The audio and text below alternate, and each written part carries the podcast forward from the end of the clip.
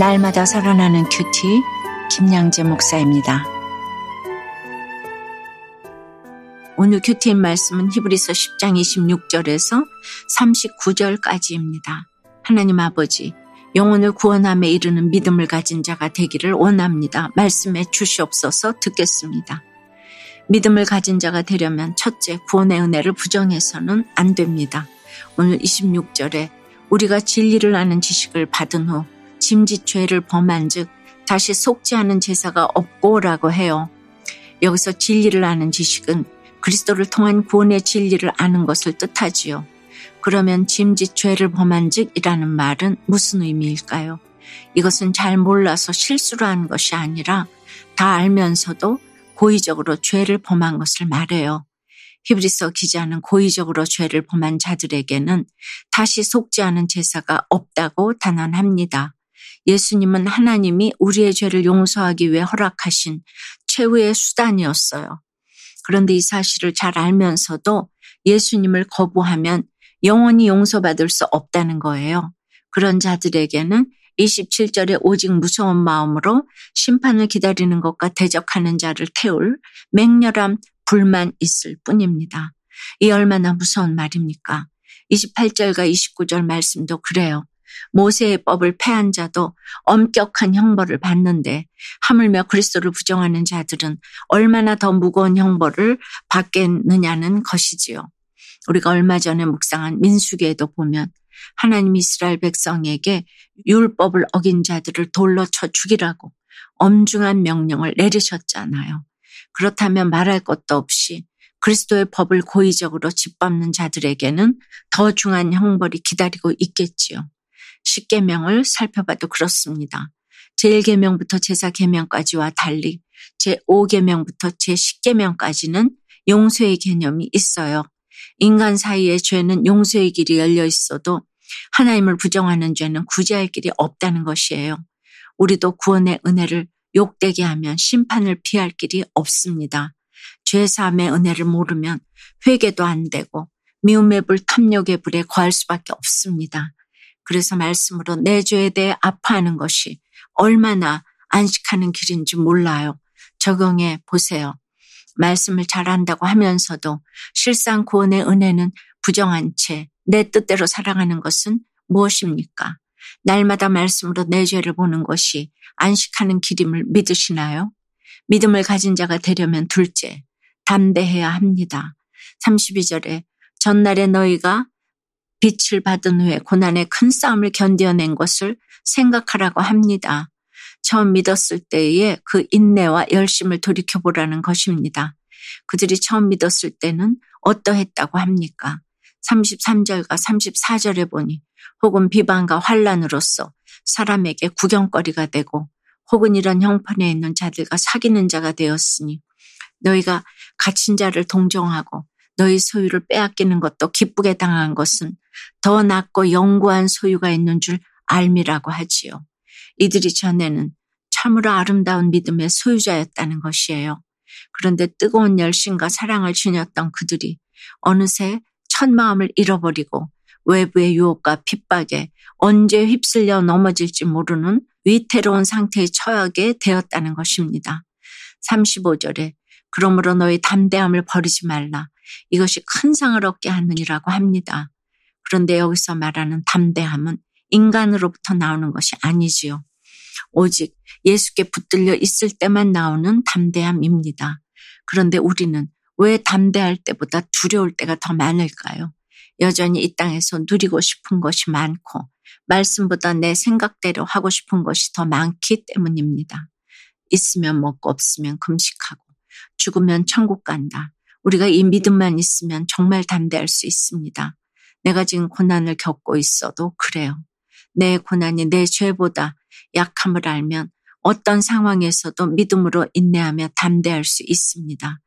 현재가 그동안 내가 말씀 없이 주님 없이 살아온 내 삶의 결론임을 인정하고 고난의 큰 싸움을 참고 견디면 마침내 구원의 큰 상을 얻게 될 것입니다.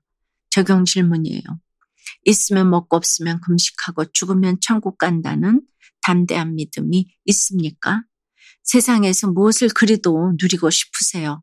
그래서 두려움 속에 있지는 않으세요? 내 고난이 내 죄보다 약함을 알고 믿음으로 인내해야 할 일은 무엇입니까? 소그룹 리더로 사명을 감당하려는 남편을 방해한 죄를 회개하며 이제는 믿음으로 아내의 사명을 감당하기 원한다는 한 성도님의 큐티인 묵상 간증이에요. 제 남편은 30대에 파킨슨병을 진단받고 13년째 투병하고 있어요. 그런데도 아직 일을 계속하고 있어서 저는 이 모든 것이 하나님의 은혜라고 늘 고백했지요. 올해 초에 남편은 교회 소그룹 리더로 부르심을 받았어요. 그런데 전 하나님의 은혜라는 고백이 무색하게 당신 무리하면 안 되잖아요. 리더 못한다고 해요. 라고 말했답니다. 근데 어느 날 새벽에 남편에게 호흡곤란이 왔어요. 남편은 구급차 안에서 그날의 큐티노트 방송 설교를 구급대원들과 들으며 응급실로 실려갔지요. 그리고 병원에 도착해서는 이러다 천국에 갈 수도 있으니 오늘 큐티 말씀을 읽어줘 라고 했어요. 저는 남편에게 말씀을 읽어주면서도 아직 남편을 데려가시면 안 됩니다. 하나님께 떼부리는 기도를 했답니다.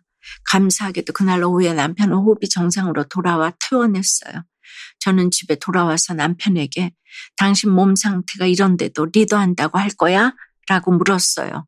그러자 남편은 사명을 감당해야 한다고 했어요. 저는 그런 남편이 못마땅했지만 못 이기는 척 수긍했지요. 그런데 얼마 후 말씀을 듣다가 남편의 사명을 방해한 저희 죄가 깨달아졌어요. 사실 남편을 걱정하는 말 이면에는 제가 힘들어지기 싫은 마음이 더 컸답니다. 그리고 내 삶을 책임져 주시는 하나님을 믿지 못해 두렵고 불안했음을 깨닫고 회개하였습니다.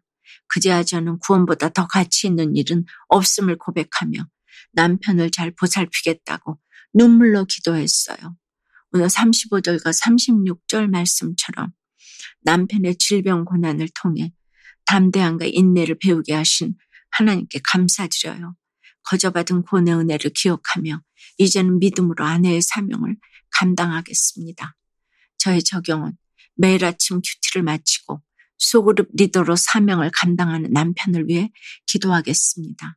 남편의 건강을 위해 직접 요리하여 밥을 차리겠습니다. 입니다. 36절과 37절에 너희에게 인내가 필요함은 너희가 하나님의 뜻을 행한 후에 약속하신 것을 받기 위함이라. 잠시 잠깐 후면 오실 이가 오시리니 지체하지 아니하시리라고 해요. 우리가 이 땅에서 누리는 축복도 잠깐이고 당하는 고난도 잠깐입니다. 내 고난이 영원할 것 같아도 잠시 잠깐 후면 주님이 지체하지 않고 온다고 하세요. 그리고 38절에 나의 의인은 믿음으로 말미암아 살리라고 합니다. 오직 의인은 믿음으로 살아야 하는데 하나님보다 남편이나 아내, 자식이나 돈이 더 좋으면 그것 때문에 영원히 살 수 있을 것만 같지요. 그래서 자꾸 영적으로 뒤로 빠지고 물러가고 싶은 것입니다. 사랑하는 여러분, 오늘 39절 말씀처럼 우리는 뒤로 물러가 멸망할 자가 아닙니다. 오직 영혼을 구원함에 이르는 믿음을 가진 자입니다. 어떤 복도 어떤 고난도 이 땅에서는 잠깐입니다. 오늘 하루도 내 고난이 내 죄보다 약함을 알고 믿음으로 인내하여 구원에 이르시기를 주님의 이름으로 축원합니다. 기도드릴게요. 주님, 날마다 큐티를 하고 말씀의 인도함을 받습니다. 그런데 말씀을 아는 것만큼 살지 못하는 것이 있어요. 예수의 피로 세워진 하나님의 언약을 업신여기는 것은 용서받을 길이 없는 중한 죄라고 하시는데도 살면서 얼마나 알게 모르게 말씀을 업신여길 때가 많은지 모르겠습니다. 그래서 날마다 말씀으로 내 죄를 보는 것이 정말 나를 살리는 길임을 인정할 수밖에 없습니다. 참으로 이전의 믿음이 아니라 지금 우리에게 말씀하시는 하나님을 믿고 고난 중에도 믿음으로 인내하기를 원합니다. 그래서 주님이 주실 상급을 받을 수 있도록 인도하여 주시옵소서. 의인은 믿음으로 말미암아 산다고 하시는데 오늘 하루도 믿음으로 살아낼 수 있도록 도와 주시옵소서. 그리하여 우리 모두 뒤로 물러가 멸망할 자가 되지 않고 오직 영혼을 구원함에 이르는 믿음을 가진 자가 되도록 주여 역사하여 주시옵소서 예수 그리스도 이름으로 기도드리옵나이다. 아멘. 지금까지 우리들 교회 김양재 목사님이었습니다. 큐티에 도움받기 원하시는 분들은 큐티엠 홈페이지 qtm.or.kr 또는 유튜브에서 큐티엠을 검색하시면 도움받을 수 있습니다. 자세한 문의사항은 지역번호 031-705-5360번으로 문의하시기 바랍니다.